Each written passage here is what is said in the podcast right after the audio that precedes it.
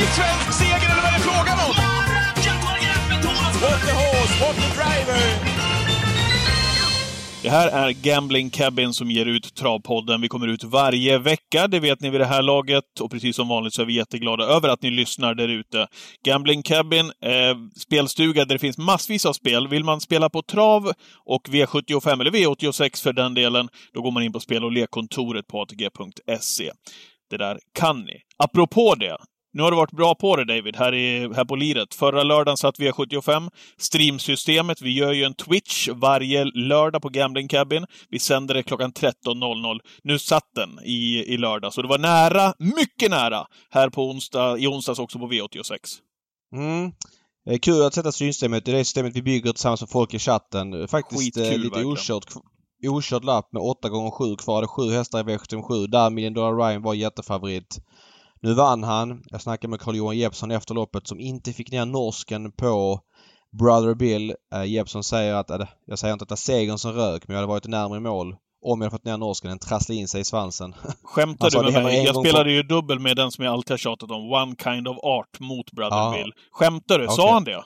Nej, jag sa det. Norsken Åh! trasslade in sig i svansen. Eh, och det, det är ju sånt som händer ibland. Jag har hört det förut men det händer inte jätteofta. Åh, orkar Ja, och Jeppsson sa ju också att han tror inte att, det är inte säkert att han vinner men, men för oss på V75 var det ju eh, 150 lax i skillnad med fem och sexor. Eh, och sen så hade vi flera andra, nu var inte de nära att vinna. Men det, är- det är kul att sätta den. Och igår då, då vi missade Downtown Girl på sex hästar. Den var första reserv. Inte så lätt att få Eh, med dock.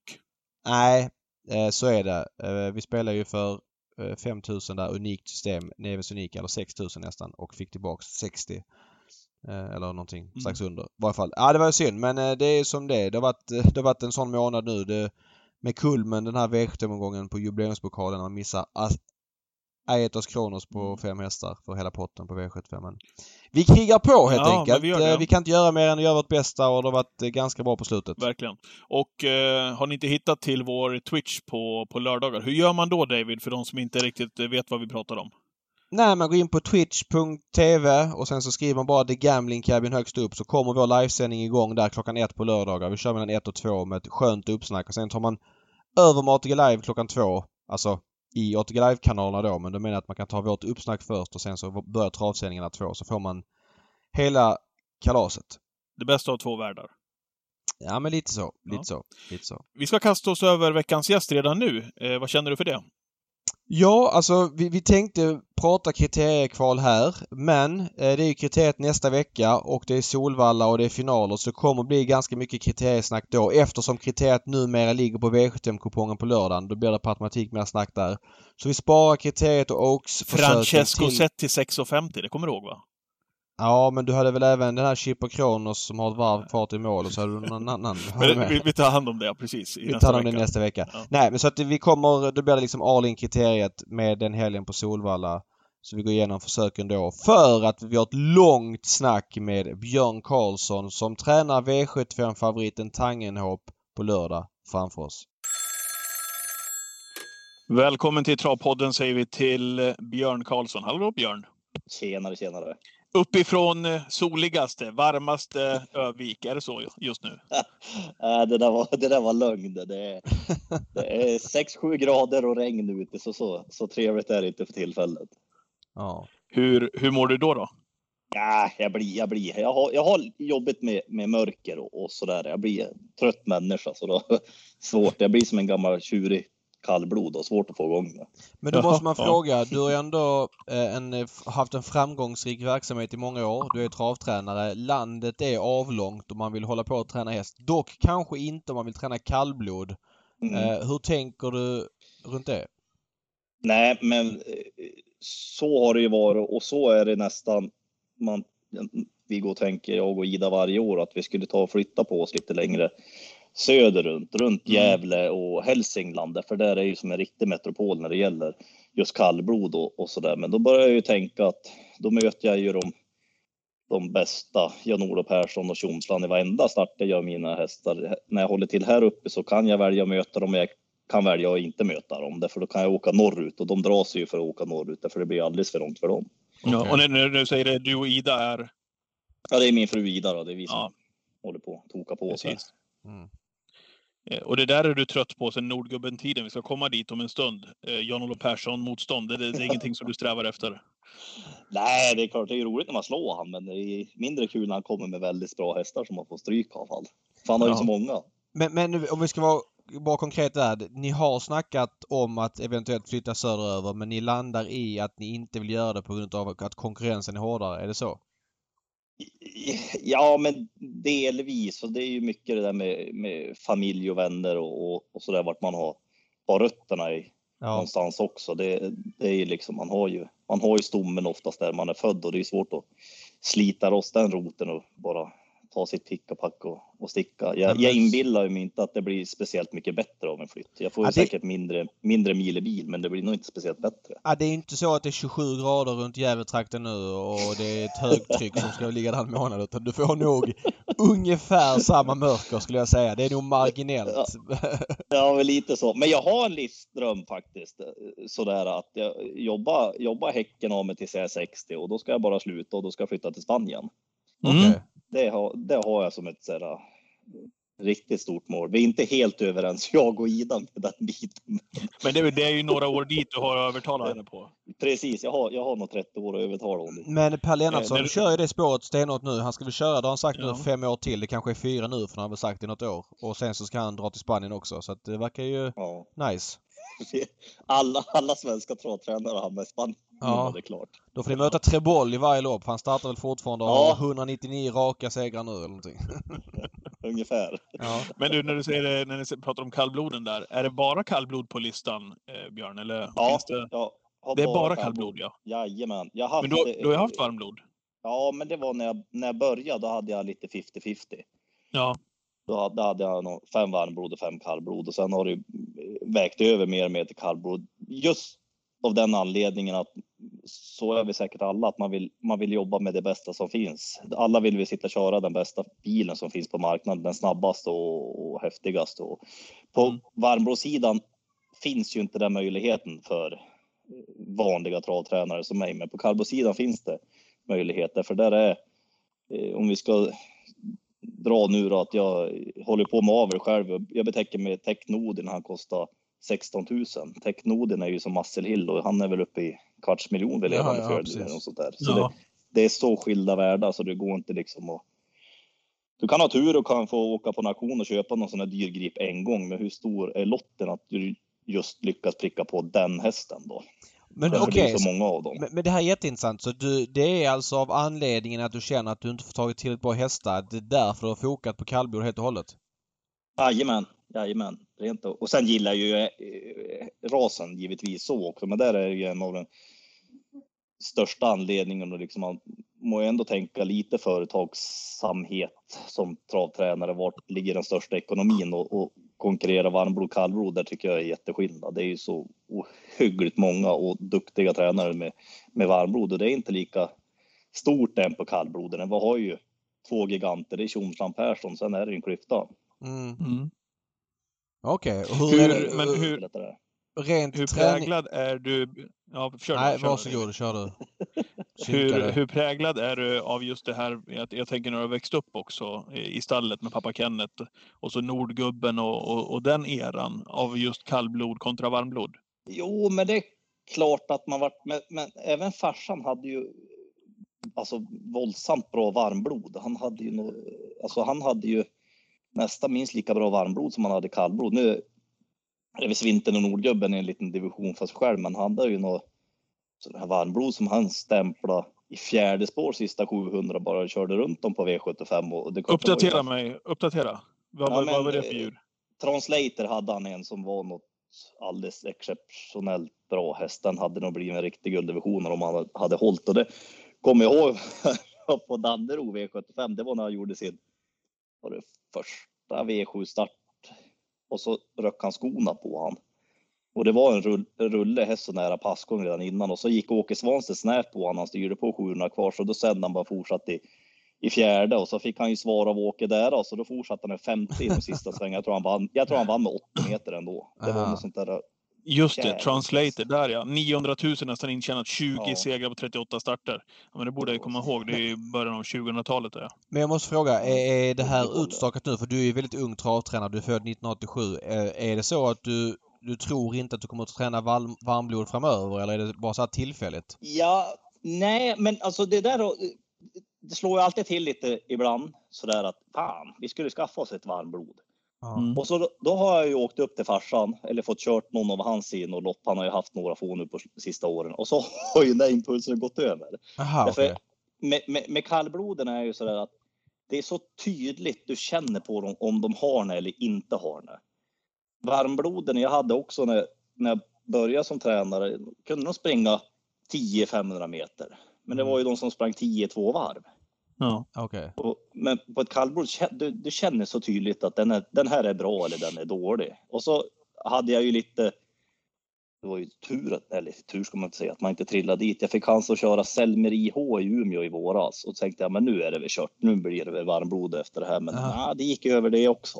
Jaha, det är så pass Så det- alltså? Okej.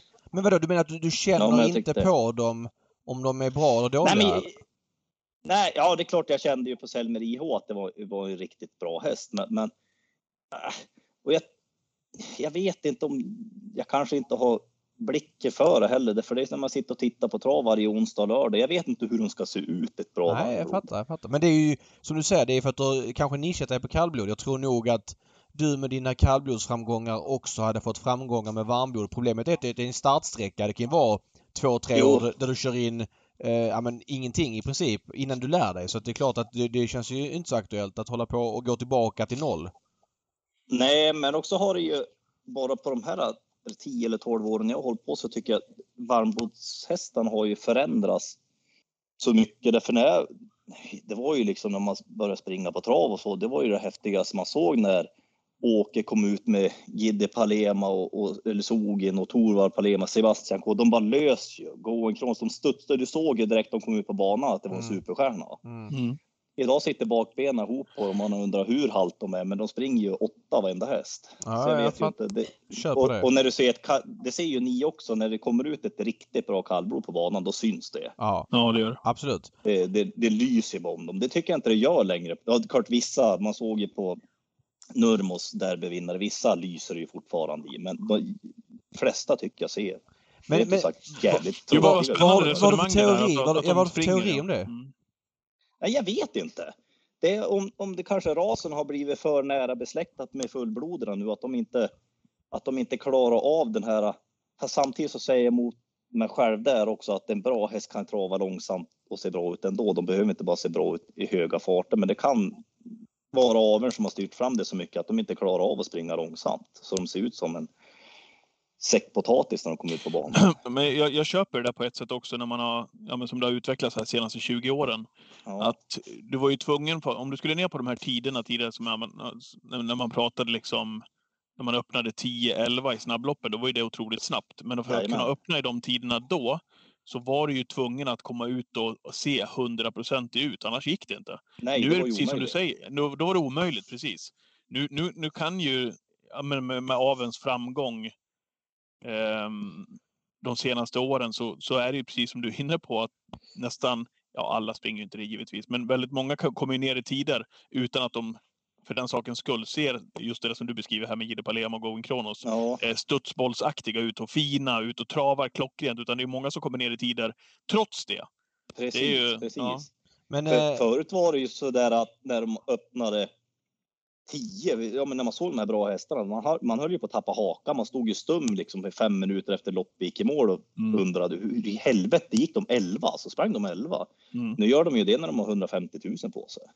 Fast är inte det också, jag, jag håller med dig där Björn, för jag är också sån här, man sätter upp liksom de här eh, idealtiderna när man börjar med trav. Jag började som 16-åring och då, då var det så här att kunde en treåring springa 14,5 full väg då var det liksom en sjukt bra treåring. Jag kommer ihåg Lill-Adolf 2003 sprang 14 och 3 full väg och sen sprang Pine Cam i samma kull som också Börje BS hade 14 och 1 och det var helt sjukt.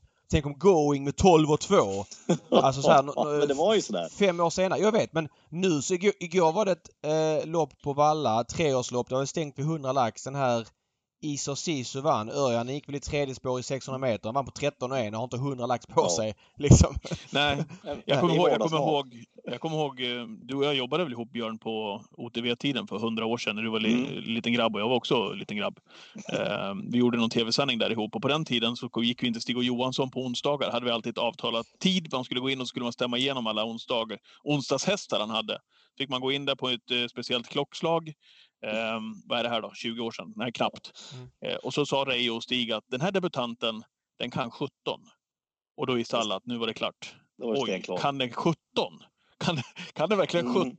Ja, men det, den kan 17, sa Reijo och Stig.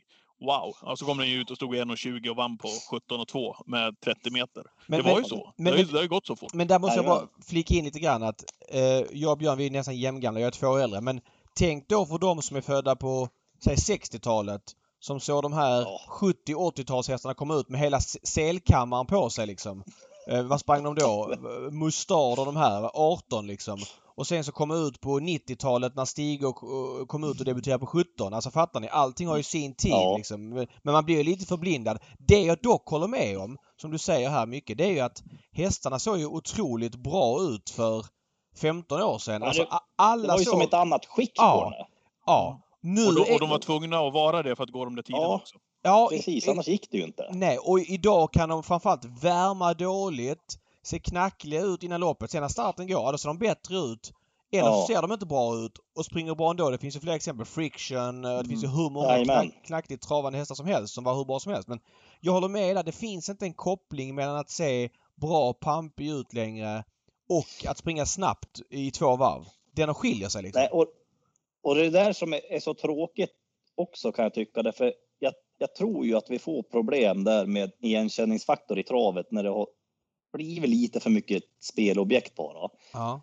För då, då bryr man sig ju inte speciellt mycket att de ser ut så där. De springer ändå och vi går på procenterna och spelar hittan och dittan. Men, men med det där upplägget, hur ska vi få fram nya ontrack piraten eller sogen eller de här följe, följetångshästarna? Och de är väl egentligen kärnan för hela, hela V75-spelet också, skulle jag ju vilja påstå. Att ta, försvinner det helt och hållet så jag läste bara nu hur Nurmos funderade Ja, ja. med, med. med, med den att de tas till avel efter 20 starter och, och, jag, Mm. jag tror att det är livsfarlig väg. Okej att det handlar om pengar och, och hit och dit, men det är ingen som blir lyckligare Men tycker du att pengar. kallbloden mer är kvar i rötterna där? Alltså förstår du vad jag menar med att bygga profil, att det liksom finns...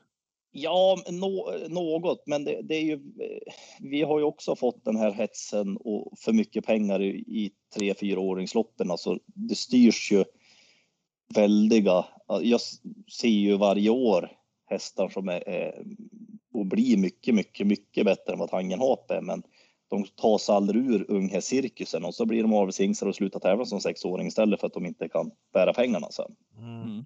Mm. Eh, Jag måste bara flika är in, liksom- det, där, det där du sa med Calgary Games, det är intressant. Vilken häst tror ni är mest känd av, alltså ute i landet? Disco Volante eller Calgary Games? ja, det är såklart Ja, Disco, nej, Disco Volante som Ja. startade på V75 300 gånger liksom. Calgary Games vet ju ingen utanför travet, eh, alltså närmsta kretsen vem det är ännu. Och kanske Nej. inte får veta heller om man går till avel. Precis, därför det är ju så viktigt med sådana där hästar som, som Ja, det ja. franska systemet. Det är ju otroligt viktigt med Bold Eagle, Ready Cash och de där som nu är det Facetime Bourbon. Alltså det är ju så. De måste tävla i tio säsonger. Vet du. Det, det är det travet bygger på, att få fram de där håller, håller hästarna. helt med, håller helt med. Eh, det blir ju bara för de närmaste öarna. Titta på USA, de har jättesnabba generationsväxlingar. Vi har pratat om det här tidigare. Eh, Mm. Få fram superhästar. Amerikanska hästen är otrolig. Men, men det blir ju bara för de, jag vet inte hur många köpare är det på en auktion, 500 000. Alltså något Ja. sånt, 1500 kanske. Som är de där som tycker det är så pass intressant att Green Shoe eh, avkommorna är på gång. Men att vi inte fick se Green Shoe som 4 5-åring, alltså det smärtar ju i travhjärtat Ja, att man inte fick se hur bra han ja. var. Nej. Och, och då blir det liksom... för- Förstår du vilken häst? Ja men Ja. exakt. Och då blir det ju... Jag, säger, jag fattar hela ekvationen. Jag fattar att det är dyrt att äga häst och att de här killarna som satsar de här pengarna måste få tillbaka också genom att få fram en bra avelshingst.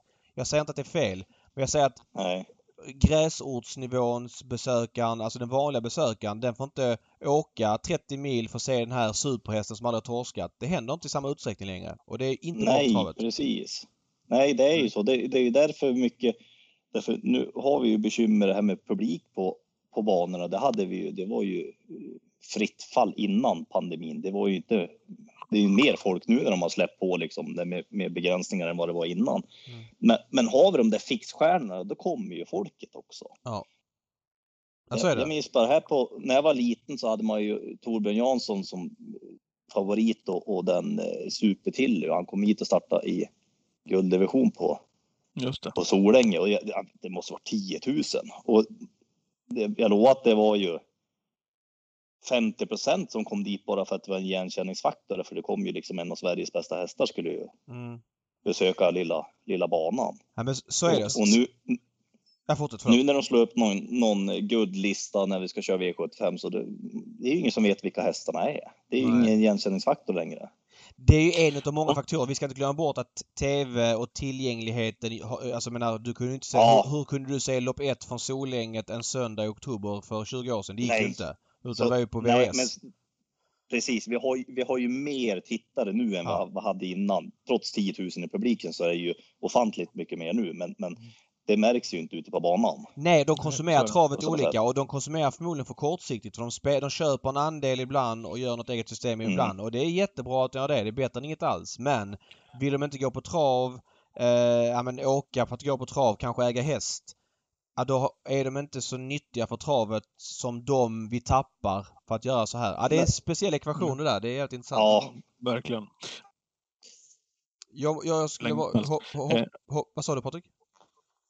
jo, jag sa det, man kan prata det där om hur länge som helst för det är så Jaha. otroligt intressant. Det är ja. ju 10 000 kronors frågan. Men, men apropå det, ja, vad sa jag vill fråga en annan sak bara på lite på samma ämne. En kallblodshäst... Fan vad du är på hugget idag ja, känner du. Du laddar idag David! Ja, det är kul.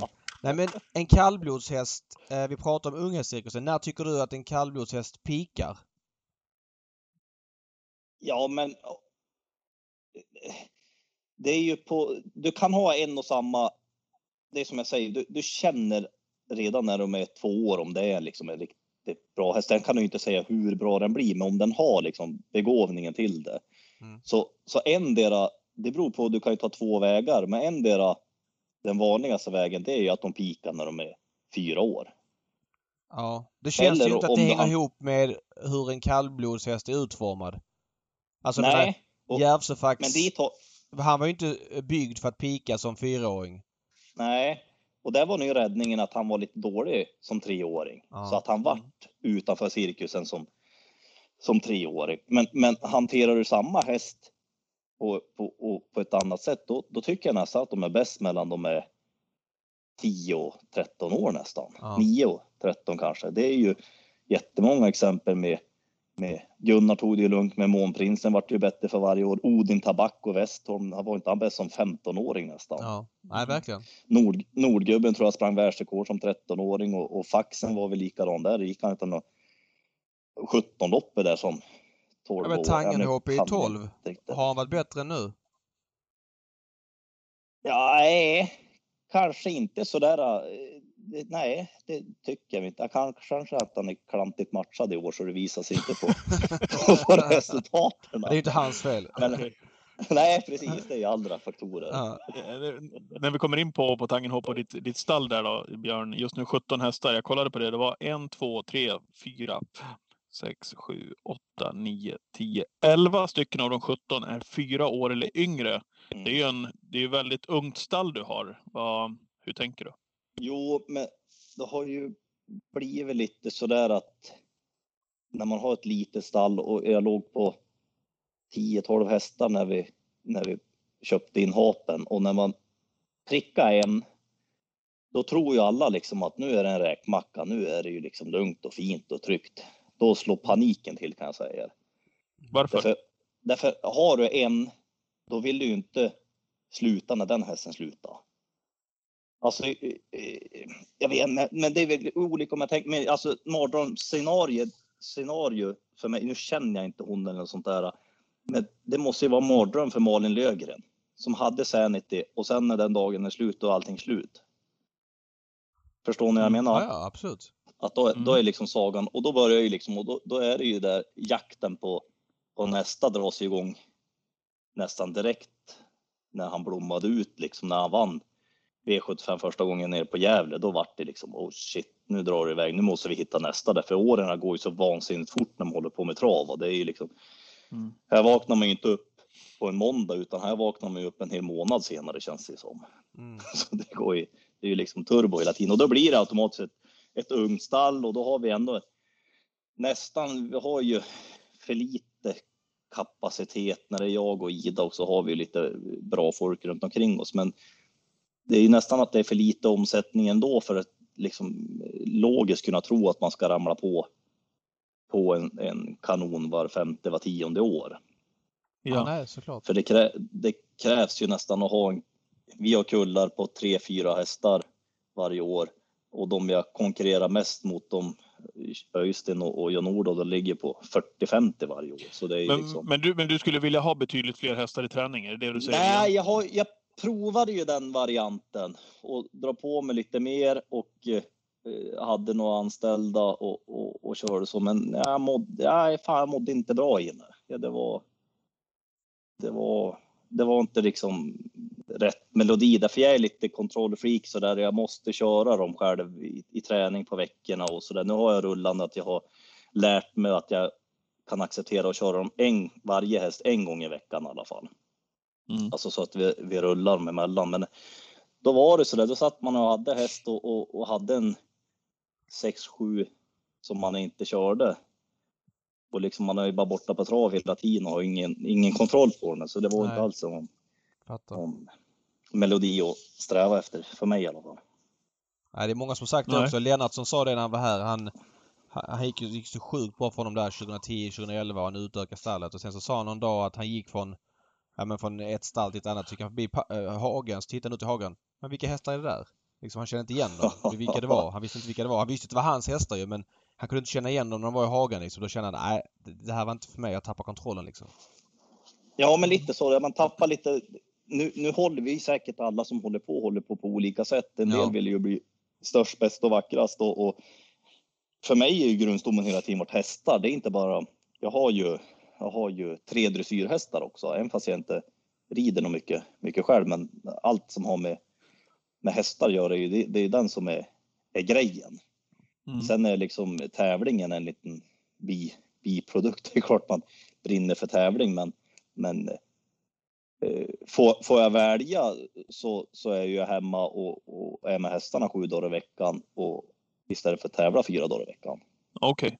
Men, men, när du kollar på dina 17 hästar, hur ser det ut ägarmässigt? Hur är det fördelat? Har du många olika ägare eller äger du mycket själv eller hur ser det ut? Nej, jag, unghästarna brukar jag eh, äga själv och så hitta kund. Men jag har som en stomme som har varit med mig ända sedan jag tog ut licensen med med Sedin och, och, Lars Lindeberg och så har jag några andra hästar. Så jag har som en grundstomme på, på 10-12 hästar som är stadig liksom och sen, sen kommer och går lite för varje år.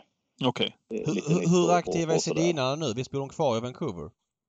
Ja, nej, de, är, de, är, de är intresserade och de är, de är jäkla nyttiga att, att ha att göra med när de har varit på den nivån de har varit med. Därför jag är ju väldigt insnöad i, i hur djuret är uppbyggt och hur muskler och allting fungerar och prata träning med dem. Det är fascinerande alltså. Ja, det, det är liksom, och man har fått jäkla mycket, mycket hjälp och, och tips och tricks och, och bara sådana grejer som med, med kiropraktik. Liksom. Det är mycket sånt där som liksom går under radarn när du håller på med en häst, men de, deras muskler är snarlika som våra muskler. Mm. Och liksom att eh, är du elitidrottare så ligger du på massagebänk i regel sju eller åtta gånger i veckan. Ja. Men en häst den ska bara tävla den och gå hage och träna så hårt. Men eh, ja, jag håller, det är jätteintressant. Men hur ser deras, jag vet att de är intresserade, hur ser kontakten ut med dem nu när de slutar spela hockey? Hur mycket tid har de för att följa travet nu? Mer än tidigare gissar jag. Hur ser det ut? Jo, men eh, de, de har ju koll hela tiden och, och de har ju, de är ju med i både eh, träningsuppläggen och, och, matchning. De vet ju redan nu vart eh, Hapen tävlar i oktober till exempel. Ah, om okay. allt vill sig väl och, och så där. Så de, de, de, är väldigt, väldigt intresserade och, och otroligt grymma så där. Därför jag tänk just det med, med Hapen är det är ju jäkla tur att det är de som har ägt faktiskt. Därför man har gjort många många blunder. Det är ju han som har nästan lärt den allt, allt man gjort. Därför då vart det han som vart som en, ett, ett provexemplar och när, när det slog fel ut, det man, nya man testade, så då hade han så hög lägstanivå så han tog sig mål på ett bra sätt ändå. Ja. Mm. Och många gånger kunde jag åka upp till Boden och köra ett 20 000 kronors loppen och starta han på V75 på Bollnäs där han stod perfekt inne bara för att jag inte tyckte han var mogen för det. Så det har ju varit liksom, de har varit är helt fenomenala. Men eh, har de Håpen eller har de någon mer också? Ja, de har ju bara Hapen eh, här och så har de en tvååring nere hos Robert. Så jag tror de har aldrig haft så lite häst någon gång. Okej. Men då, Dags då kanske att föryngra lite grann då och sälja någon av de här fina kallbloden som kommer underifrån. ja, men li, lite så har vi ju hållit på, men det är ju jäklar inte så lätt heller.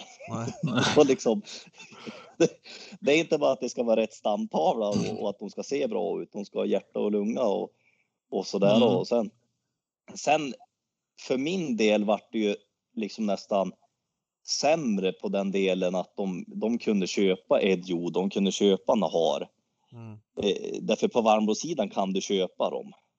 Just det. Det, det är ju bara liksom rätt bud så är ju vilket varmblod som helst. Eh, Därför det är andra sorter, sorts ägare nästan på varmblod kontra, kontra kallbloden. Därför på kallbloden om du visar intresse då är det mycket lättare att få köpa eh, frun deras. Mm. Hästen säljs inte. Ja, men det, det och, så, och så blir det bara så där, visar du intresse för någonting, ja men då, då vart ju den hästen helt plötsligt mycket bättre också. Mm. Den här, den här ser, ser ju folk någonting i, så den är ju inte till salu. Så det är kallblodsstarthästar som har kvaliteter, de går inte att köpa. Alltså det, det är helt omöjligt. Ja, Utan det är intressant. köpa dem som unghäst. Unga som gäller. Eh, vi ska strax Ja. prata mer om Håpen. Han är ju favorit i V75 på lördag på Färjestad i Unionstravet. Men vi måste bara nämna någonting om Nordgubben, denna fantastiska häst som... Hur var det? Han var född 94, var samma år som Järvsöfax. Ja, Ja, och tjänade Ja. 10 miljoner mindre om det räcker på grund av att han mötte Järvsöfax hela tiden. Stackarn. Ja, du bara garvar. ja men det, det, var- det, var ju, det var ju lite så. Det, det, det är nog jävligare för farsan min än vad det är för mig. Jag var ju mest, mest fascinerad att få se, se faxen på så nära håll så många gånger. Ja. För det var ju liksom, man var ju fascinerad varje gång därför man, man förstod ju ingenting. Ja. Det var, Det, det var ju den mest säkra tvilling om det hade kunnat gå och lira på den Ja, tiden. så. före Nordgubben. varenda jäkla gång alltså. Det var, Ja. ja, det var, det var tufft. Och det, Ja. det, det gräm, de löpte ju dött lopp en gång innan Järvsöfax var bra. Det var ju det som fyraåring i en Sleipner Cup-final på Romme. Då gick de, gick de dött lopp. Och så minns jag så här nu när de var Sven och Perssons minne på Östersund. Och så tänkte nu, nu, nu Eklöf körde ju alltid Nordgubben och tänkte nu, för faxen hade sett lite tveksam ut ett par starter innan. Mm. Tänkte nu har vi läge. Och jag tror det skilde två centimeter mellan dem i mål. Nordgubben kom längst ut i banan och Bosse vågade inte rycka tussarna. Det där hade ju varit läget liksom skitsamma. Kör galopp med han över Ja. mål. Ändra det. Ja, eller ja. liksom skit och rädda andra platsen en gång i alla fall. Utan bara Men vadå, han slog aldrig honom? blu- blunda och släppa. Nej, aldrig. Vad sjukt, han slog Ja, det, aldrig var, honom. det, var, det var ju aldrig nära ens heller. Dött lopp en gång och sen slog han aldrig honom. Nej. Hur många gånger tror du de möttes? Det borde man ju kollat upp ju. Ja, men nu var ju farsan så jäkla skicklig på matcha Nordgubben också. Ja, han gjorde Så- 184 starter, vann 72 lopp ska vi säga. Så att, eh, och han var 39 Ja. gånger tvåa så att han vann ju dubbelt så många Så det kanske var, 30, det kanske var Nästan. 39 gånger de möttes. då. Ja, okej.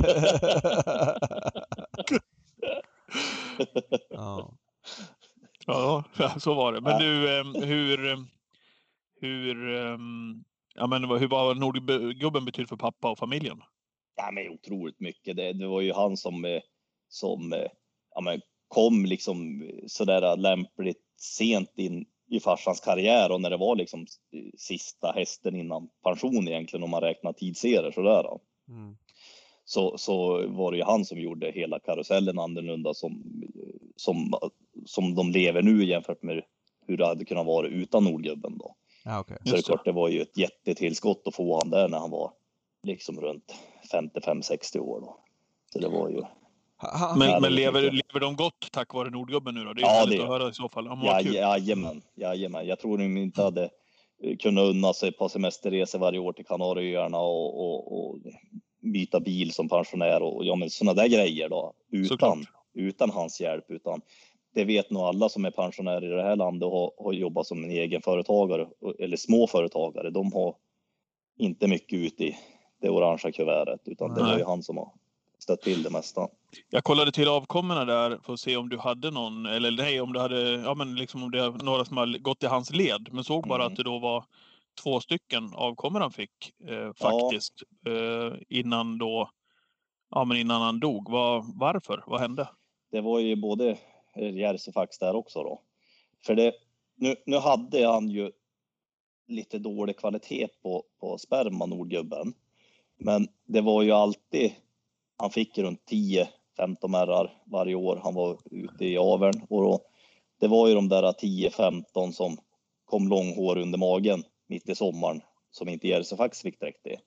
Okay. Och, ja. och liksom, han fick ju de här problemstona och, och det var inte så det var nog ingen lek att få dem direkt heller och just när han hade liksom sämre kvalitet själv och så, så vart det ju tyvärr bara två. Det vart ju ett par till då, men då, var, fan, då dog de första levnadsåren och det var ju lite strul där så det var, det, det var tråkigt därför jag tror, tror hade det funnits en Nordgubben idag Därför han var ju helt outcross-stammad han. Vet, han hade haft full bok varenda år. För nu är det ju så inavlat alltid på kallblodssidan så det finns ju inga hingstar att välja på längre. Mm, mm. Så nu hade han ju varit hur, hur stor och populär som helst. För det, han har, det är ju bara normtorar som finns kvar som du äger och, och betäckt med och ja. din mamma till de här, flera av de här backehästarna. Backegumman, Backegubben och Backegrabben och Backegutten och så vidare. Ja. Eh, och eh, jag gissar att Precis, alltså det, det, jag, jag, jag gissar att ni har alla avkommor själv mer eller mindre? Nu, nu bröts det lite. Nej, nej, det är ingen fara. Det är ingen fara. Det är lugnt. Jag, jo, jag, jag gissar att ni har alla avkommor till, eh, till Normtora själva? Ja, jajamän. Utan ja. det är där han får, får leva vidare. Nordgubben då genom, ja. genom hennes avkommor. Nu, nu tyvärr så gick ju hon åt för oss i en fölning i, Nej. i fjol då. Så ja. då, då blir det ju ett led till då, så då är det ju hennes dotter Norrmaja då, som vi har. Jag tänkte säga det, fick hon någon ston själv då? Ja, ja fick ju, fick ju Norrmaja. Och Just så det. Backegumma, men hon såldes hon som, som lite. Men Norrmaja är ju, har ju fått några föl nu och får väl ja, ja. dundra på på den. Backeblixten ja, okay. och Backe eh, ballerina. Du har inte uppfödningsverksamheten med Hasse Backe va? Nej, men det är många som tror det. det är lugnt. Ja. ja. det är inte så. Men du, vad, hände, vad hände med Nordgubben sen då? Ja. ja, men det vart ju, det, han var ju en jäkla speciell häst. Han var ju eh, både aggressiv mot häst och mot människa sådär. Och när han la skorna på hyllan och, och vi fortsatte, jag höll igång han och, och sådär och så var han ju i avelsäsongen, där var det som han 16 eller 17. Så hade han ju sex ston och så gjorde vi en jättestor sommarhage så han fick ju gå på naturlig beteckning där då. Och mådde ju loppan och allt. Så, så kom ju hösten och så eh, skulle han ju flytta hem igen. Och då var det ju, det var ju som att bägaren rann över fullständigt för honom. Utan han var ju, han var inte bara farlig för oss utan han var nog mest farlig för sig själv därför han gick gick an så våldsamt så det var, det var trasiga tänder och, och det ena stod inte bra på honom därför han slog ju så hemskt i, i väggar och så, så han vart ju eh, ohanter, ohanterbar. Och då var det ju lite, stod ju också som mitt vägskäl där att hur ska man, nu hanterar vi ju all, all, alldeles fel så där därför vi vi tänkte vi, vi liksom lite tyst om hur, hur verkligheten såg ut då. Och, och, skulle göra på ett snyggt sätt, men det fick vi ju ta en jävla massa skit för medialt då. För att han, vi sa att han fick somna in och det var lugnt och fint då, och liksom att sagan om Nordgubben var över liksom. Inte säga att han blev helt galen heller. Och, och farlig för omgivningen. Men så här efterhand hade det kanske blivit bättre när man såg hur de hanterade med, med Månprinsen så fick de ju ett bättre avslut än vad vi fick med Nordgubben. Då. Okej, okay, så där och då så sa ni inte som det var att han var liksom... Nej, utan vi försökte förfina det lite utan det var, det var mest, vi, vi sa liksom att han fick sluta sina dagar nu. Han har gjort, han har gjort det så bra på banan och ja, med avelsboxen och ja, men liksom försökt förfina det lite.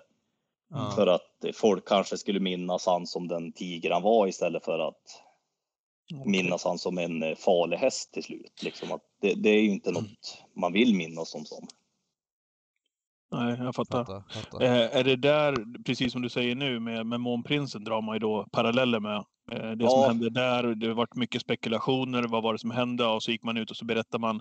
Den storyn påminner ju väldigt mycket om, om det du berättar nu med Nordgubben. Eh, ja, är, det, är det där är, är det vanligt att de blir så där just kallblod eller är det lika på varmblod? För det är så sällan man hör det här bland topphästarna och sådär. Ja, men jag tror att det kan vara på varmblod. Men, men jag tror att nu, nu var man ju med och såg Månprinsen på nära håll också mycket och han var en sån här våldsam häst i också. Att det var, det var, var tvungen att vara lugna stallar och det mullrade i väggar och liksom. Och det blir lätt så därför när du hanterar dem då som en tävlingshäst. Då vill mm. du nästan lite ha det där, den där ilskan i dem därför de blir ju, de känner ju inte av mjölksyran då som en normal häst därför de är nästan lite för elak för det.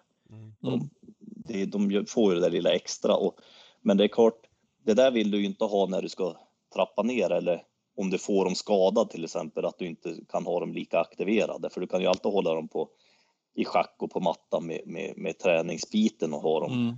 liksom så. Men, men, när det där ska trappas ner, då är det ju, då blir det nog jäkligt tufft. Och jag, jag, jag tror, eller jag, jag är nog rätt säker på att det där är ett ganska vanligt förekommande, men det är inte så offentligt, för det känner man ju själv och där och då att det var ju inget kul att prata om att man... Nej, man vill hellre höra när Stig berätta om Victor Tilly att det är en fantastisk gårdshäst som går där ja. hemma efter sin karriär och är fin och alla får gå ut och klappa på honom och ge honom en morot. Det är väl det man vill. Ja, men det är precis. väl så man vill ha det. Mm. Precis, man vill ju att det ska vara som en liten rosa, rosa moln och en liten saga Såklart. runt varje, varje mm. topphäst. Inte att det är liksom att det är blodvita, liksom att det är Nej. farligt att vara nära dem. Utan så vill man ju inte att det ska spegla sig. Ja, jag fattar. Eh, Nej. Ja, det var faktiskt en... Eh, jag, jag fattar den känslan och fattar hur jobbigt det måste vara. Vilket liksom, man är lite ensam i det där och nej. Det, det kanske sätter perspektiv också på hur de hade med Månprinsen för det kändes också som en väldigt konstig ja. story som kom plötsligt. Och, och så där, där och då var det väl ändå okej okay, därför jag kan tänka mig nu vet du, hade det varit oj, med alla sociala medier och lättillgängligt där. Och, men, men då var det ju bara liksom kröniker från i Aftonbladet och Expressen och, och lite i travronden så där. Och det var ju de tre och den bubblan var ju rätt liten då, men det kändes ju som hårda slag för en för en annan. Men om det hade hänt nu, vet du, om man skulle ja, men hantera samma sak, gjort exakt samma sak nu, oj, vad häng man skulle bli överallt. Ja. Men du, ehm, är det, jag har inte hört det här förut om Nordgubben. Har ni, är det första gången ni berättar det? Har ni berättat det här förut i, i media?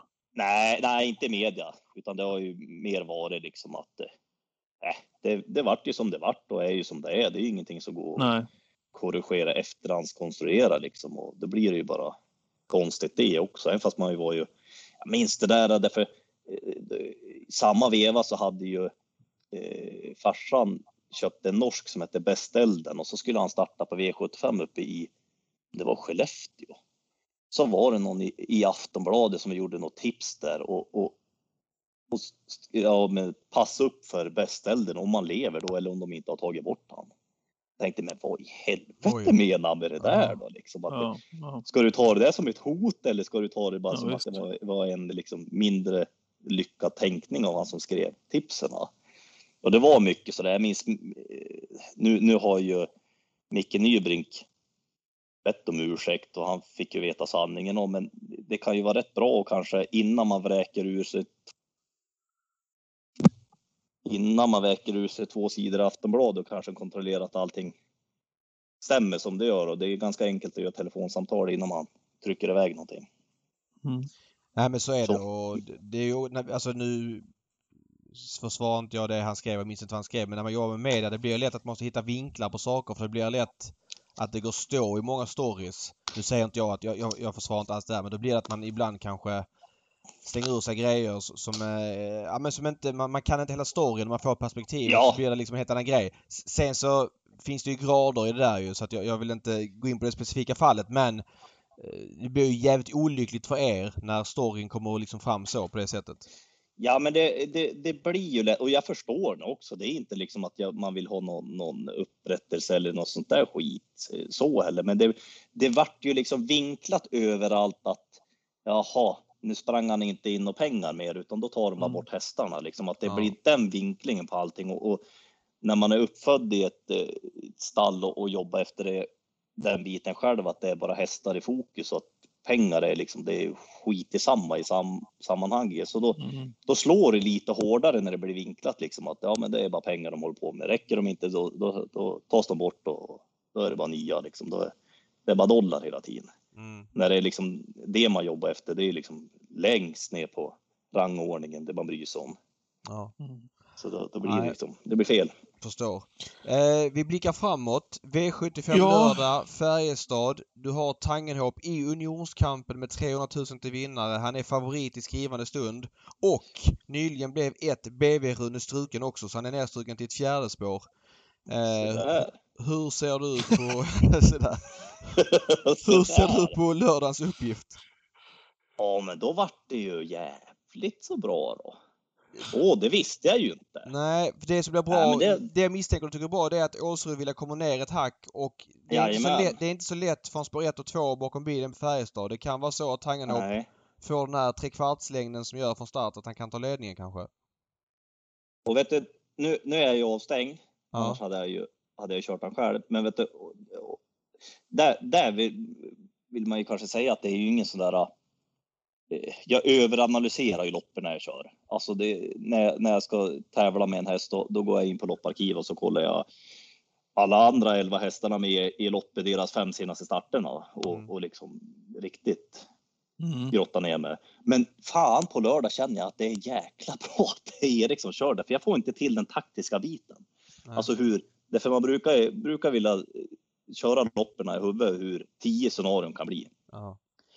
Och, och då tänker jag ju själv nu att det är ju därför jag är med med han, därför jag gick väl halvsikte mot det här efter Östersund med han och så läste jag i tidningen att Odd Herakles var skadad, tänkte jag nu kör vi. Mm. Nu är det bara månlycke vi ska, liksom, nu, nu ställer vi ordningen, nu laddar vi. Och så sitter jag och kollar på eh, när vi kör V86 varenda dag ser Gunnar var i någon tajt situation och vart ju avstängd då precis över unionskampen. Så då förstod jag redan innan SM att Gunnar går ju aldrig ut med målnyckel. Det, det gör han ju inte när han inte får köra själv. Jag tänkte nu är det ju riktigt jäkla läge. Ja. Men då är det ju så där och när de där två inte är med så tänker alla likadant. Ja. Och då kan det ju bli en sju jävla körning. Just. Därför alla tror att de har, det kan ju lätt gå en låg 19 första varvet. Och det är det ju inte hästar till.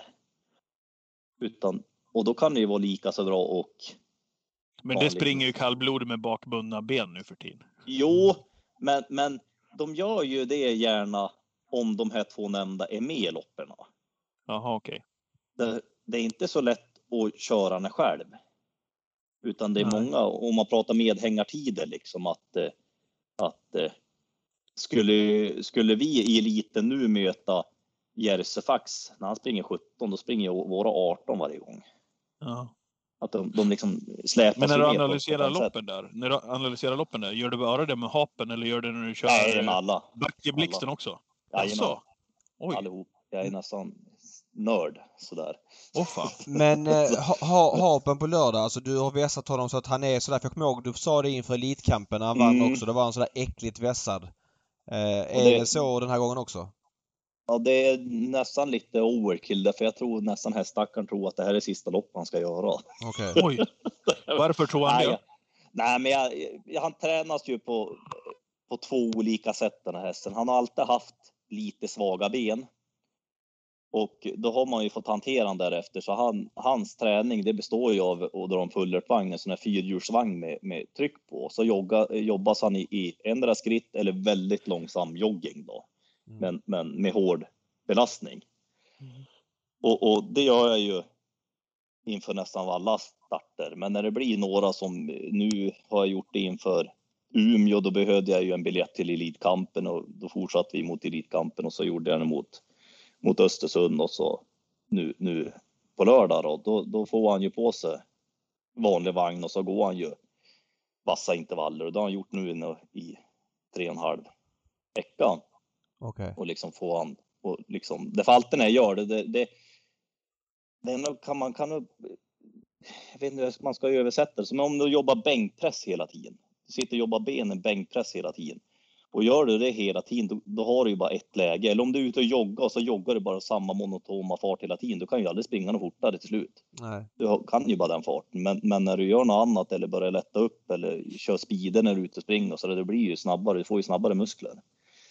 Lite samma lika fungerar han. Och han är så jäkla, därför det är som jag sa tidigare, han har ju varit som en försökskanin då. Mm. Och liksom han är så, nu har man ju hittat tråden det där vad som, vad som passar absolut bäst på honom. Han är så jäkla tacksam därför du ser direkt på honom. Men liksom, är han, inte, är han inte väl lite sträckad? Han möter ju inte de värsta. Alltså han slipper ju Ja men det som fanns jo, innan jag... det, var, det var ju att han skulle gå utvändigt om Åsrud Vilja om den tar emot. Men nu när Brune är struken och, och Vilja åker ner ett, ett, ett, eh, hack i banan så är det lite fördel honom tycker jag. Och så tror jag att, jag tror, nu vet jag inte, men jag kan tänka mig att han är en, en, en hat, lite hatad häst av spelarna. Alltså kanske inte av V75-spelarna, för de ser ju bara den här sidan av honom när han är riktigt bra oftast. Mm. Men, men vardagsspelarna, det är som sitter och åker ner till Solvalla och, och inte plocka ner ett helt vanligt gäng i ett 35 000, 000 kronors lopp. Men det behöver han inte göra heller, därför det, det sliter ju på ett annat sätt att köra så här med han.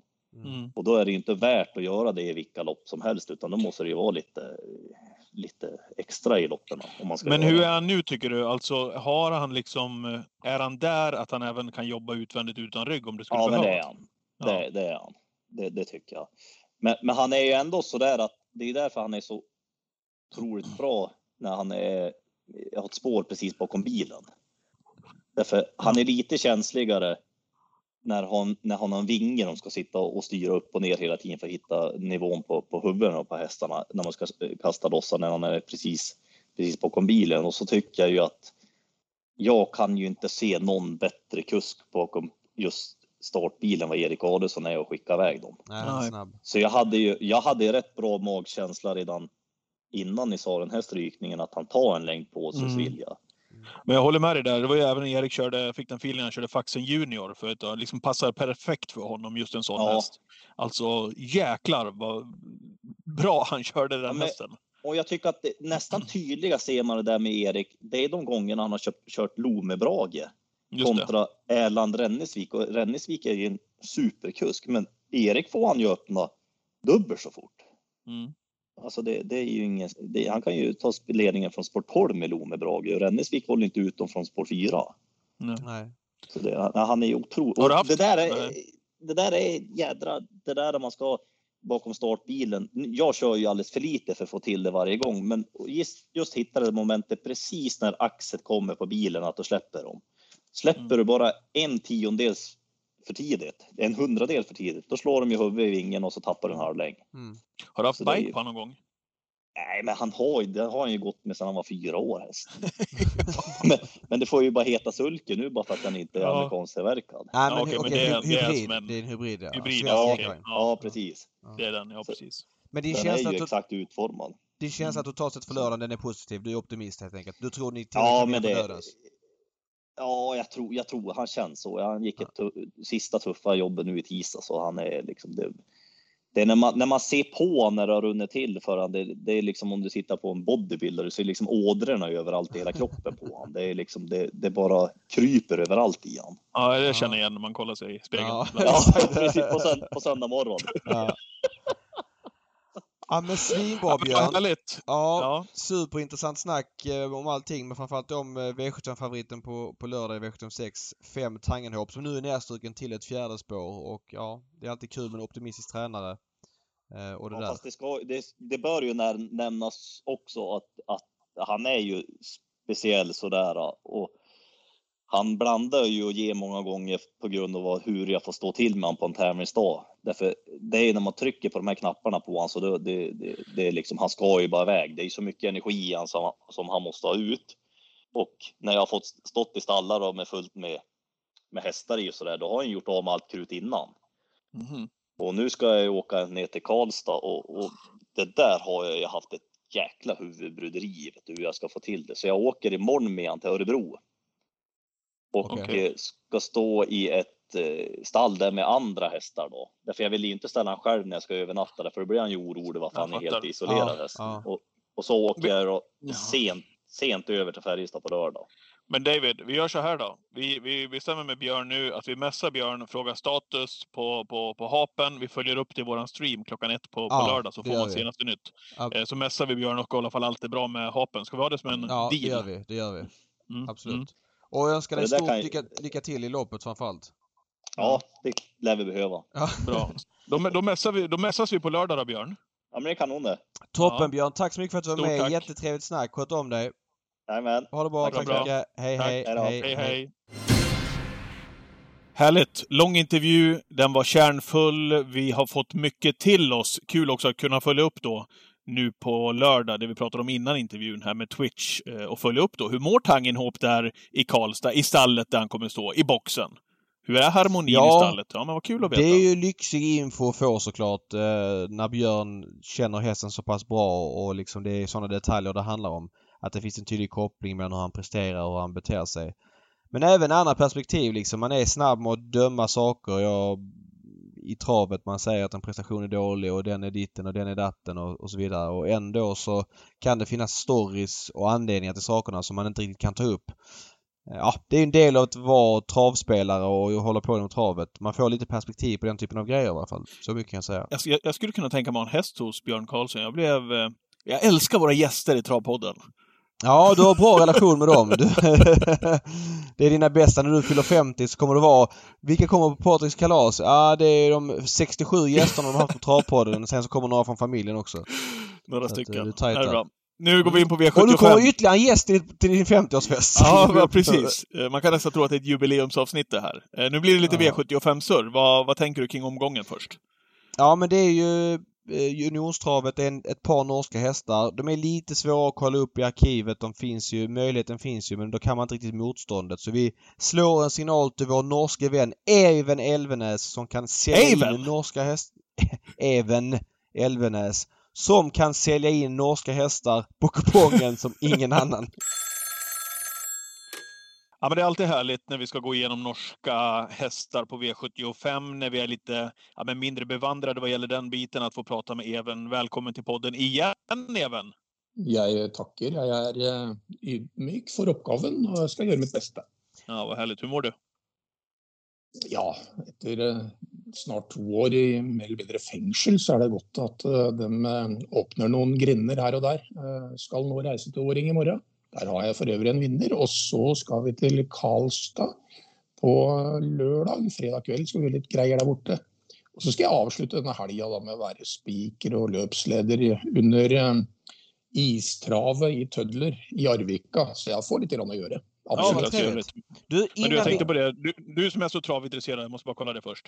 Eh, Och gillar att åka över gränsen till, till våra svenska banor. Du hälsar på oss i Rom ja, men lite då och då i alla fall och på andra banor också. Hur, hur har det varit för dig att, att ha de här åren bakom dig när du inte kunnat åka på svenska travbanor? Ja, det kan du sammenlignes som en tiger som går i et, eh, i et bur, som ser at det ligger blodige biffer på utsiden, og så kommer han ikke til og får ikke spist. Menar du det, att det, det har varit så psykiskt jobbigt eller? Ja, det er klart jeg har det. Jeg har mange venner i Sverige. Det vil si, jeg er jo svorsk vet du, i utgangspunktet, svensk-norsk. Og både min familie på min fars side kommer fra Sverige. Jeg har mange venner som sagt, og jeg har jo hestene stående på andre siden. Og vi, vi trives i miljøet. Jeg er veldig glad i Värmland, Dalarna, eh, Dalsland osv. Liker også å reise til Stockholm og elsker å reise til Göteborg. Så det er, vi er jo vi er gode granner, men for meg er det en familie. Just det. Fattar. Du, innan vi går in på eh, de norska hästarna på V75 lördag, bara kort. Vad är statusen på det här med norsk travsport med tappgränsen 20 000? Den är införd, den har medfört ett omsättningstapp i Norge. Vad är statusen nu? Ja, det, Det är ju inte någon lystig läsning. Ej heller är det några blomster att sända till myndigheterna som har gjort det så vanskligt. Nu har det kommit ett regeringsskifte i Norge, och det kan hända att det vill hjälpa på. Det må lobbes som bara det upp mot våra bästa politiker. Okay. Det ble lagt igjen en etterkomma-kommentar fra politikerne at hvis det skulle vise seg at denne utviklingen tok eh, skandale, eller i hvert fall alvorlige konsekvenser, så er de vilje til å se på situasjonen for norsk hestesport igjen. Så vi er, vi er, i nærheten av politikerne, og de forstår oss. De vet jo verdien av dette med hest, hva det betyr i samfunnet. Du vet at Rikstoto med sitt overskudd er satt til å ivareta de tre truede norske hesterasene. Ja. Som er fjording, og som er eh, skogshest, og ikke minst uh, hesten som kommer fra Nord-Norge. Og uh, skulle det vise seg at de ikke leverer noe overskudd, så må jo staten selv ta alle disse utgiftene på eget, uh, eget bord. Og det er alle politikere lei, vet du. Så et sted snart der ute så vil vi kanskje få en endring. Men det er klart at mange av de spillerne som jeg omgås med, både av eldre alder og yngre alder, lar seg irritere fryktelig over at det er blitt en slik overvåkningsvariant fra det norske eh, systemet, og ikke minst fra den norske regjeringen. Hvor stort er tappet prosentuelt? Ja, ikke la meg arresteres på dette, for budsjettene har vært bygd om underveis i år. De sier at de nå ligger over budsjettet i Norsk Rikstoto. Vi får ikke tilgang til disse tallene, men okay. skal jeg tippe, da? Eh, vi lå vel på 3,9 milliarder når vi virkelig var som store. og så Kanskje vi er på 3,1-3,2 nå. Jeg bare tipper. Jeg gisser, som det heter på svensk. Ja. Ja. Ja, tråkigt. Eh, V75 Färjestad lördag. Eh, det är unionskampen. Väldigt lite norska hästar i omgången mot vad det brukar vara. Varför är det så? Ja, Der har jeg et svar som er gyllent. Det er fordi at Bjerke Travbane brukte opp alle de hestene som det gikk an å bruke opp i helgen som var. De kjørte fredag, lørdag og søndag. Og eh, du vet jo hvor hardt det er å starte hester i løpet. Og det nytter ikke å starte uke etter uke, og de tar vare på dyrene sine, de er glad i dem. Så mange forsvant pga. den uh, forklaringen. Ta en hest som Lionel, da. Mm. Som vant på Bjerke, riktignok. På Bjerke på mm. søndag. Han havnet innenfor sperrefrist var anmeldt til gulldivisjonsløpet på Ferjestad på lørdag, men hadde da start innenfor syv dager og ble da tvangsstrøket. Ah, okay. Jaha, okay. Eh, du har fått i uppgift att plocka fram ja. de tre hetaste norska hästarna på kupongen. Jag är framförallt nyfiken på Oracle Tile i sista. Vi kanske kommer dit. Jag frågar separat annars. Vilka tycker du är topp tre man ska hålla koll på inför V75-omgången? Eh, mitt første valg det er helt klart Fyra Søndre Hjerkeld i kaldblods uh, eh, det som i dag heter unionskampen. Han har vært eh, nästan nesten på høyde med Odd Herakles stort sett hver eneste gang de har møtt hverandre. Han er helt gul av farve, han er lett å finne der ute. Han har en styrke som overgår de fleste. Så er det én ting med de norske hestene, og det må dere anmerke og skrive opp med store bokstaver. Når de for første gang kommer til Sverige og starter, og kusken kan vise spø, så skjerper de seg. De springer nesten ut av skinnet. Og nettopp den reaksjonsformen kommer jeg til å forvente fra Søndre Jerkeld. Hur kan den öppna? För vi har precis pratat här med eh, Björn Karlsson i podden om Tangenhop. Vart, vart, vart kan Söndre Jerkel vara någonstans? Ja, på langside så taper Søndre Jerkel 20 meter til, til uh, Tangenhåp. Uh, men det er jo ikke der pengene deles ut. Nej, nej. okej. Okay. Men han är ingen faktor i spetstiden altså? Ja, okay. nei, nei, nei. nei. nei det, der, det er jo i utgangspunktet Kleppefanden, Åsrudvilja og, og Tangenhåp som gjør opp om, om taktpinnen i det løpet. Mm. Men det er bare det at eh, når du kjører 2000 meter og det kommer fram en Søndre Hjerkel utvendig for lederen, når det er en runde, da skal den eh, lederen være fryktelig god, altså. Okay. Så jeg tipper jo i aviser her hjemme i Norge, og det er mitt bud, det er mitt objekt, det er min banker for omgangen. Jeg syns den hesten eh, han, er, han, er, han står i en helt egen klasse for seg selv, i mitt hode, i det løpet. Mm, mycket intressant information. Mycket bra information. Mycket bra. Eh, nästa då? Ja, det er litt mer tveksamt det hele, fordi at uh, det er lett å si at det er hesten til Christian Malmin og Oracle Tile mm. som er den nest beste sjansen. Nummer to i V757, ja. Ja, det er viktig å ta fram startnummer også. Og jeg kan godt være feig og en fegis, som dere sier på svensk. Og så kan jeg si rett og slett ja, OK, så er det tvåa for meg. Men Hæren flytter meg om fire hands down leverer på det nivået han gjorde i fjor. Den har du jagat lenge, Even. Den har du jagat lenge. ja, og Hæren flytter meg. Den hesten har vært god den senere tid. Han fikk jo en sykdomsvariant her tidlig på året og har ikke fungert før nå i det siste. Da er det altså bika opp, som dere er så glad i i Sverige, spesielt alle dere under 50 år. Og så er det sko av, og så er det på med hele. og det er ja, og når han er da spilt i 2, ja, 2 rakt rett ut, så vet en spiller som Even Elvenes, som har vært med på dette i 45 år, at her er det muligheter til å tjene cash. altså. Okay. Da, vet så, man at, at, da vet man at Even lämnar inn en dagens dubbel som heter 4-4 på lørdag. Ja, dobbeltslag på fire. Jeg kommer til å gjøre det. og Jeg har jakta mye store penger i Sverige, og jeg syns det er kjempeartig. For jeg syns de store favorittene i omgangene som dere serverer uke etter uke, den blir altfor mye markert. Det virker ja. som det er sånn flokkmentalitet. Og Der mm. sier en av dere gutta som har et godt navn der borte at ja, den vinner. Ja, Så kommer det 10 000 følgere som bare øser på med spill. Men man må tenke seg litt om i sånne omganger som nå. For her blir det norskkjøring mot svenskkjøring. Og skulle den handstone få sitte tredje, fjerde utvendig, og det blir ganske så høyt tempo underveis, så kan bli med tredje spor ned mot siste, bort, siste sving, siste kurven, så ja, da kan det bety både det ene og andre. Nei, den har til å advare for. Men tycker du at Oracle Tyler överspelar da, eller? Ja. Ja. Kort og godt. Yep. Eh, och häst nummer tre for Norge å holde ögonen på? Skal jeg gå så langt som til avdeling 1, da? Mm. Da kan du velge mellom 10 Red Bar og 11 Golden Dream ME. Hvem tror du jeg velger? Alltså jag, jag gillar ju Golden Dream ME när han mötte Hail Mary och de här förra året i Sverige. Jag tyckte han var väldigt rejäl då, mot de hästarna. Så att, uh, den tycker jag är lite spelad till 2% men jag lyssnar gärna på dig. Det finns inte en häst i det fältet som har den speeden som Golden Dream ME besitter. Hade Golden Dream ME strek 10 Red Bar stått i första räcke i detta löpet ja, så skulle jeg gått bort til banksjefen her nede i Eidsberg Sparebank og sagt kom med et par millioner, for da skal jeg faen meg klå svensken. Ja. Når det gjelder Golden Dream ME, så er det sånn at han kan fort havne langt bak, og da kan det bli langt fram.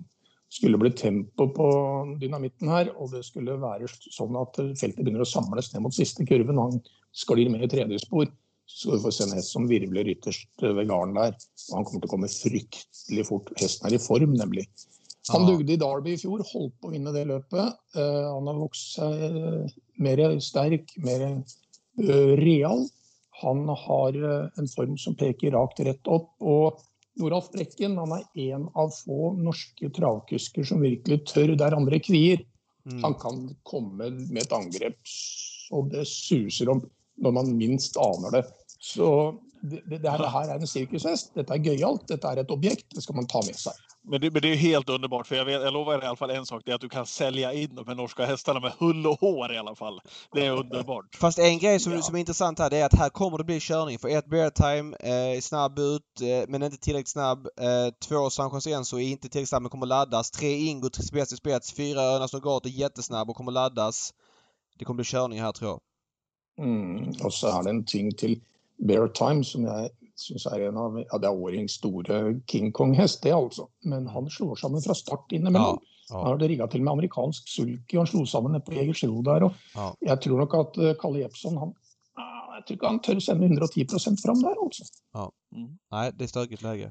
Ja, men, men du, jeg har, jeg har, et par andre hester jeg skulle ha prata om også fra Norge. Ja, ja, hvis jeg får lov, da. Kjør. Jeg ser i V752, som er kan du si, hueoppgjør, da, hvor eh, det er hester med lavt grunnlag, og hvor det kommer til å bli ladda fra seks og syv, for det er voltestart etter løpet her. Mm. Eh, Merra, den Constant Kaviar, hest nummer tre, den er nok ute på en spennende distanse for hennes del, altså. Hun er ikke dårlig, den Merra der. og hun hun startet opp i Østersund der under eh, dette derby-meeting, og hun var jo egentlig veldig veldig bra i det løpet, uten å få vinne. Men nå er det sprint, spor tre, med Norges absolutt kvikkeste kusk, Vidar Hop. Okay. Beina på han rister i sulken vet du, når han virkelig er konsentrert. Så jeg, jeg, jeg, tør i hvert fall be de som skal spille, om å ta med seg den merra på kupongen med flere, da.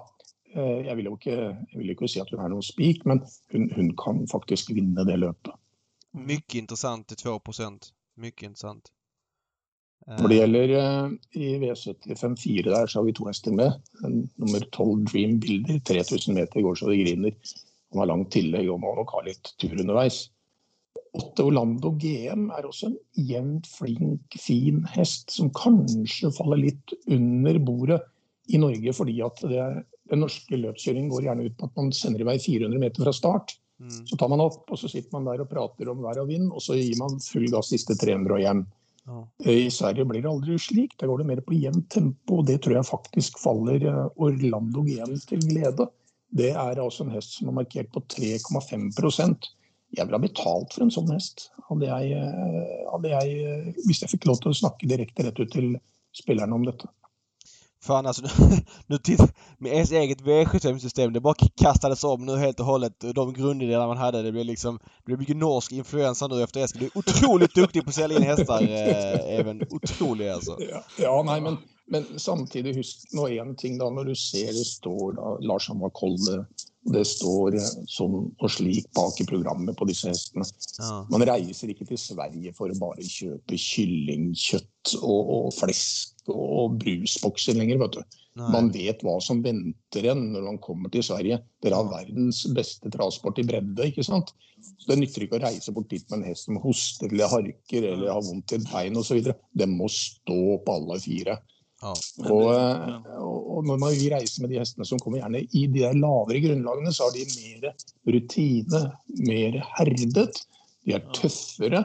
Og, og, Derfor så kan jeg sammenligne de norske hestene med de danske som da dukker opp på Jegers, som dukker opp eh, i Halmstad osv. I de lavere grunnlagene så er de livsfarlige, altså, fordi de er blitt mer herdet. Så Det er også et, et, et, et viktig peke, en viktig pekepinn. Ja. Sen är, sen är det ju gott med både kylling och brus. Absolutt. Jeg skal ikke klage på det, men jeg liker nok best korv og mos, da. ja, det är bra. Ja, det är bra, Even. Ja, jättebra, Even. Suveränt att du fick ringa upp dig. Bra med norsk influens till den här omgången. Stort lycka ja, till verkligen. i helgen med alla dina uppdrag du ska ta dig an, så hörs vi snart igen. Jag gleder mig till det i Arvika, faktiskt. Ja. du söndag, förresten, sa du, sa du att du hade en vinnare på ringen? Är den hemlig, eller? Nei da, jeg kan godt uh, litt om den. En hest som uh, har vist ekstrem stor kapasitet under hele sin uh, karriere. Han har ikke gjort så løp, men han har vært virkelig, virkelig god. men vært helt umulig å få til å agere ordentlig, og så ble det byttet en trener der. Fra Øyvind Rutendorf til mer eller mindre meget rutinerte Liv Hasli. Ja. Og hesten heter Ståle. Den har eh, spor 6 i voltestart i V654. Han uh, debuterte for Hasli på Momarken nå sist og satte bak ryggen til lederen. Sein åpning og, og takta om og viste at uh, han var 100 meter forbedra. Med Eirik Høytomt, om han bare greier å volte riktig, det er litt vanskelig fra springspor i Sverige, men han er ikke dårlig, han Høytomten.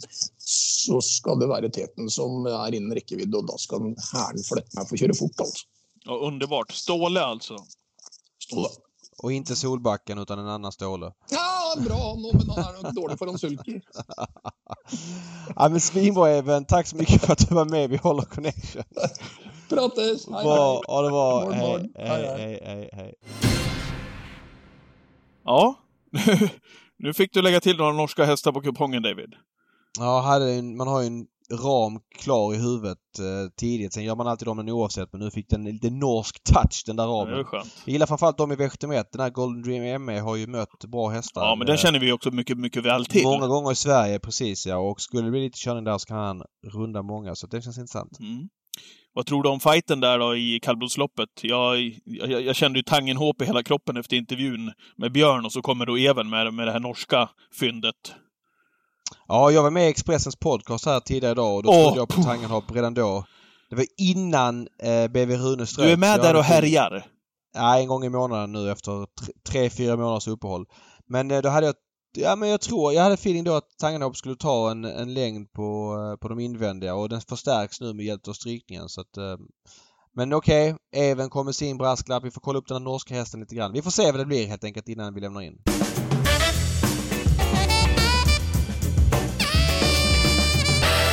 Och då ska vi runda veckans Travpodden med hiss och diss. Och jag ska hissa... Nej, det är du som ska hissa David, förlåt. Mm, jag hissar den här veckan. Eh, jag... Eh, ja men som sagt V86 igår från Solvalla och Åby.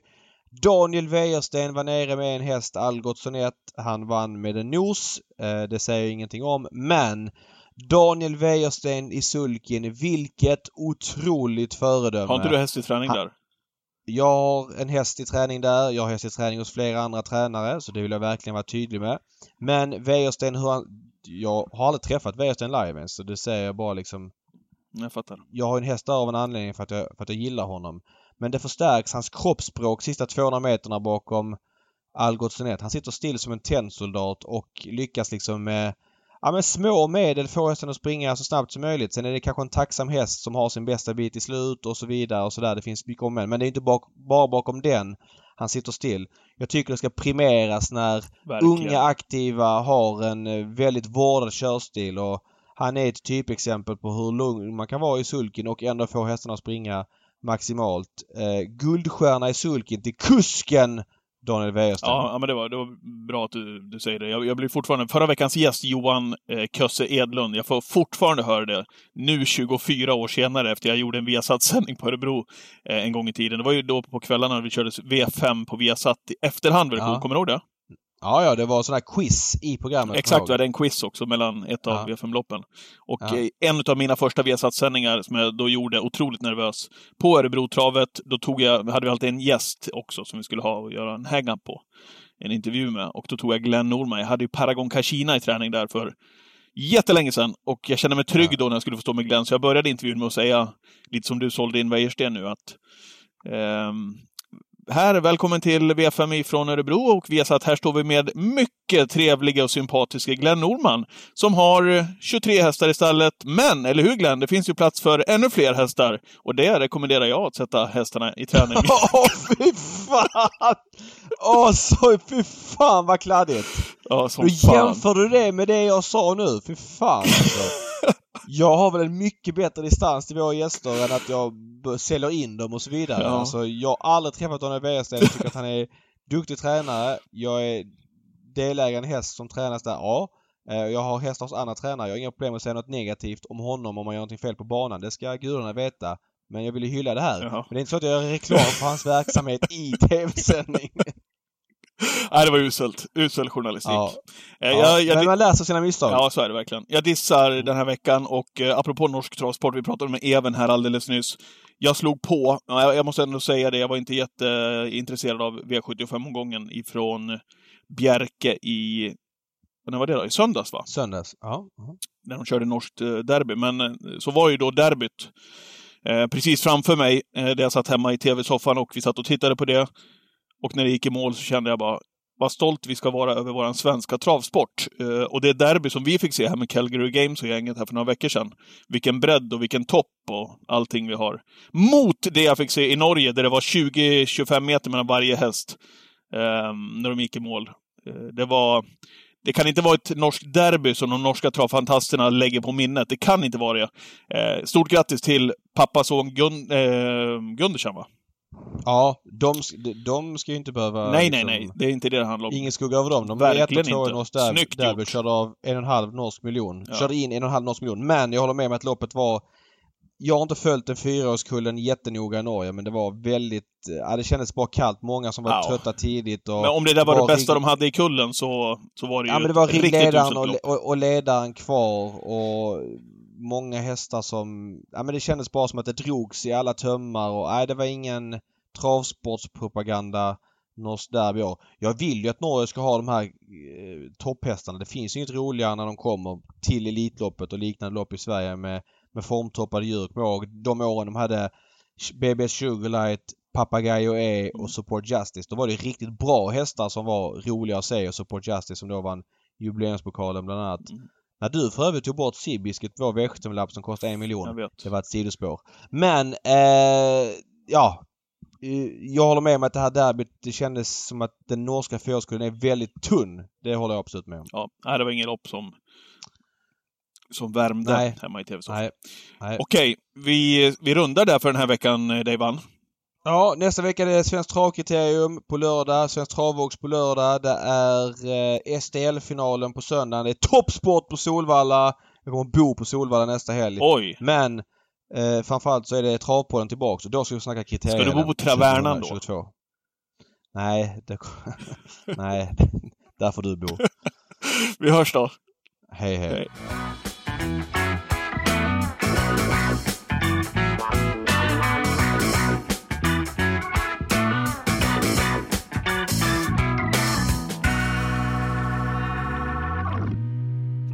Där får du bo.